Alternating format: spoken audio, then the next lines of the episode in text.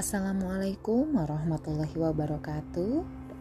Hai sahabat Sofia, kita berjumpa lagi dalam podcast Sofia Aryani.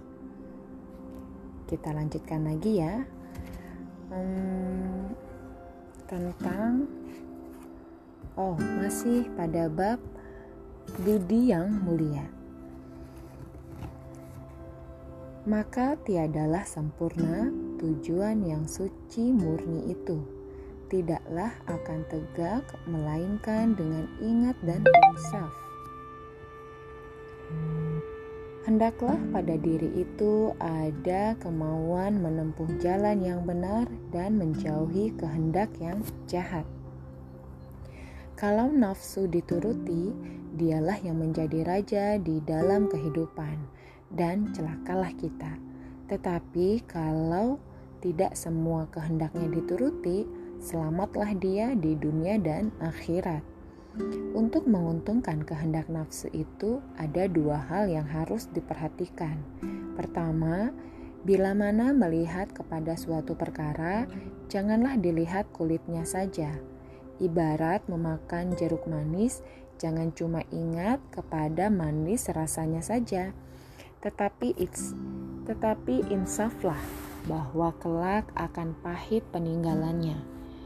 Pandanglah yang baik itu memang baik, dan capailah dia.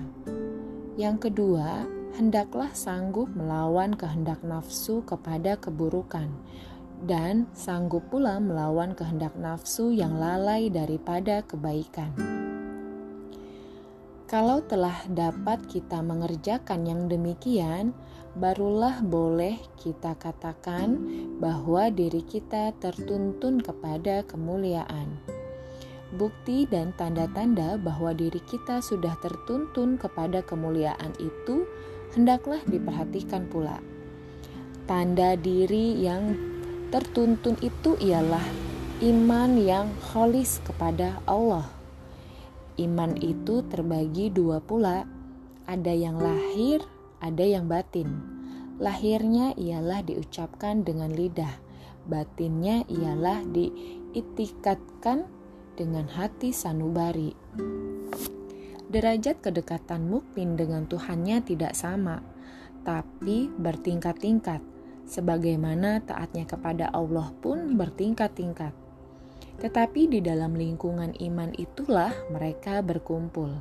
Siapa saja yang lebih keras perjuangannya, lebih ikhlas dan tawakal, lebih ridho menerima ketentuan Tuhan, itulah yang lebih dekat kepada Tuhan.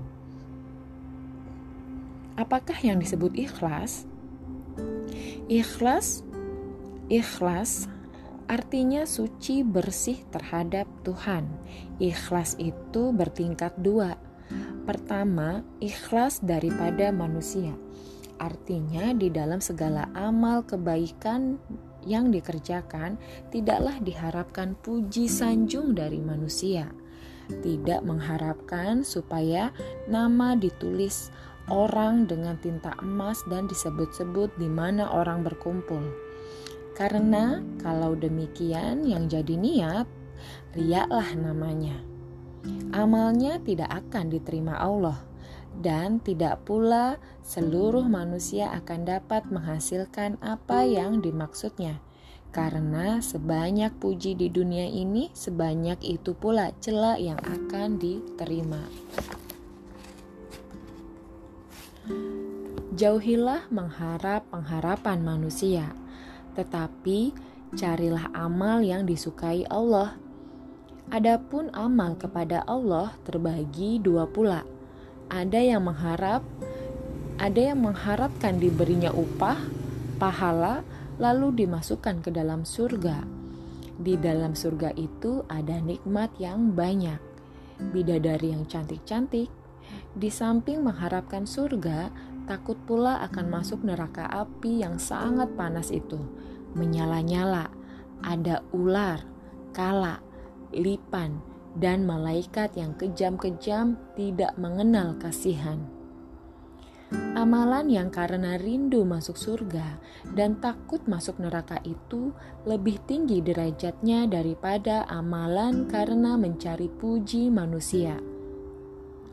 Tetapi, meskipun lebih tinggi daripada ria, amalan ini masih jauh lebih rendah dari ikhlas yang sejati. Orang ikhlas yang sejati beramal tidaklah mengharap upah sebab hubungannya dengan Tuhannya bukanlah hubungan antara buruh dengan majikan. Seorang majikan memberi upah kepada buruhnya, pekerjaan yang dikerjakan oleh buruh itu bukanlah pekerjaan buruh itu sendiri, tetapi pekerjaan majikannya yang tidak kuasa si majikan menyempurnakannya lalu diupahkannya kepada orang lain. Seorang ibu menggaji babu untuk memelihara anak. Itu bukan kewajiban babu, tetapi kewajiban si ibu. Si babu hanya diberi upah.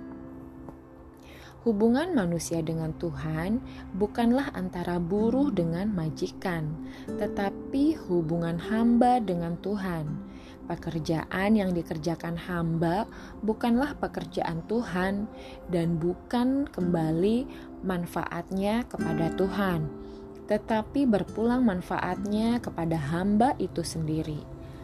Sebab itu, maka hamba yang ikhlas itu mengikuti perintah Tuhan lantaran insaf bahwa dia hamba Tuhan. Tuhan memerintahkan supaya bekerja baik untuk kemaslahatan dirinya sendiri.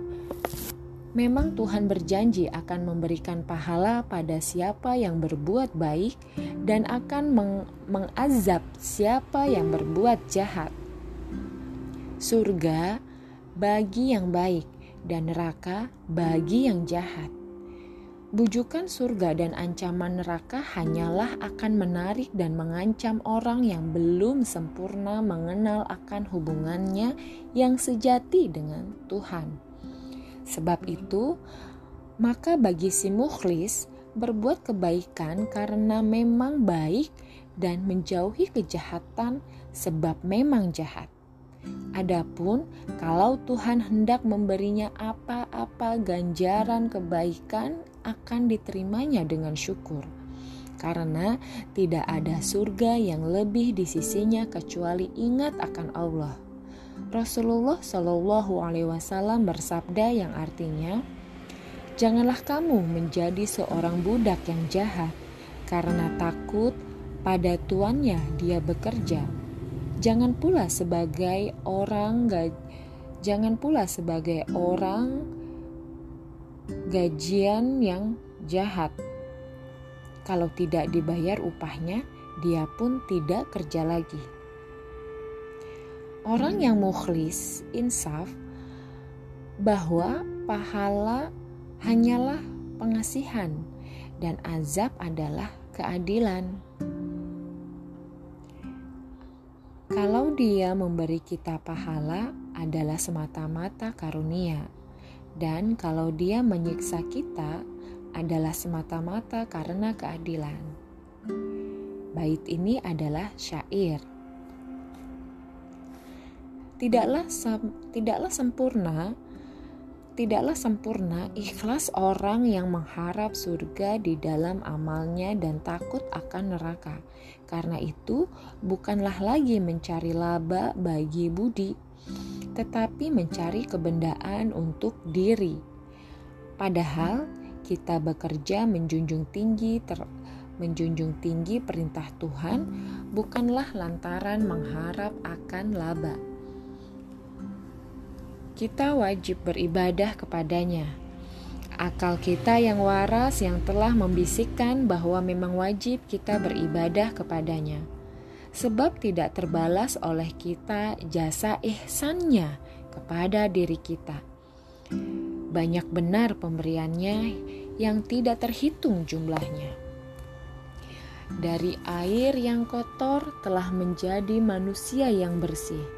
Dari segumpal darah kita diberi tulang setelah itu ditiupkan kepada kita roh Dari perut ibu yang sempit dan gelap gulita kita dibawanya kepada terang benderang dunia. Disinarinya dengan cahaya. Disuruhnya kita hidup. Setelah itu diberinya kita akal. Setelah itu dituntunnya pula akal kita itu dengan agama yang benar.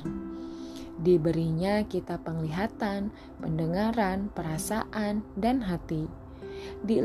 Diilhaminya diilhaminya kita jalan menuju hidup. Dengan akal dan panca indera itu hidup kita tidak sia-sia.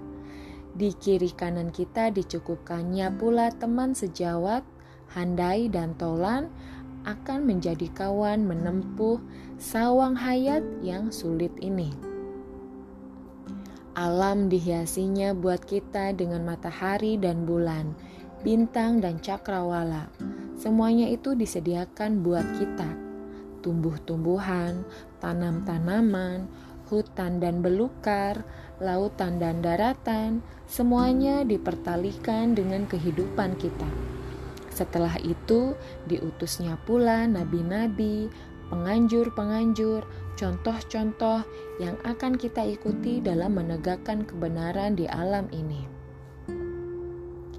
Dan jika kamu hitunglah, dan jika kamu hitunglah nikmat Allah, tidaklah akan dapat kamu menghitung-hitungnya, membilang-bilangnya Sayang, manusia masih aniaya dan ingkar. Quran Surat An-Nahl ayat 18 Begitu banyak nikmatnya, walaupun kita berdosa, walaupun salah, nikmat Tuhan itu tidak juga kurang. Bukankah sudah diperintahkan budi akal kita sendiri akan menyembah dengan ikhlas kepada Allah? Surga apakah lagi yang diharapkan? Bukankah yang telah ada ini sudah separuh surga bagi hati orang-orang mukmin? Neraka Neraka apakah lagi yang kita takuti? Bukankah maksiat itu sudah neraka dalam batin kita? Ya, sekian dari saya. Ini adalah bab pertama yang berjudi bu yang berjudul Budi yang Mulia. Insya Allah akan kita lanjutkan lagi pada bab berikutnya. Terima kasih yang sudah menyimak. Wassalamualaikum warahmatullahi wabarakatuh.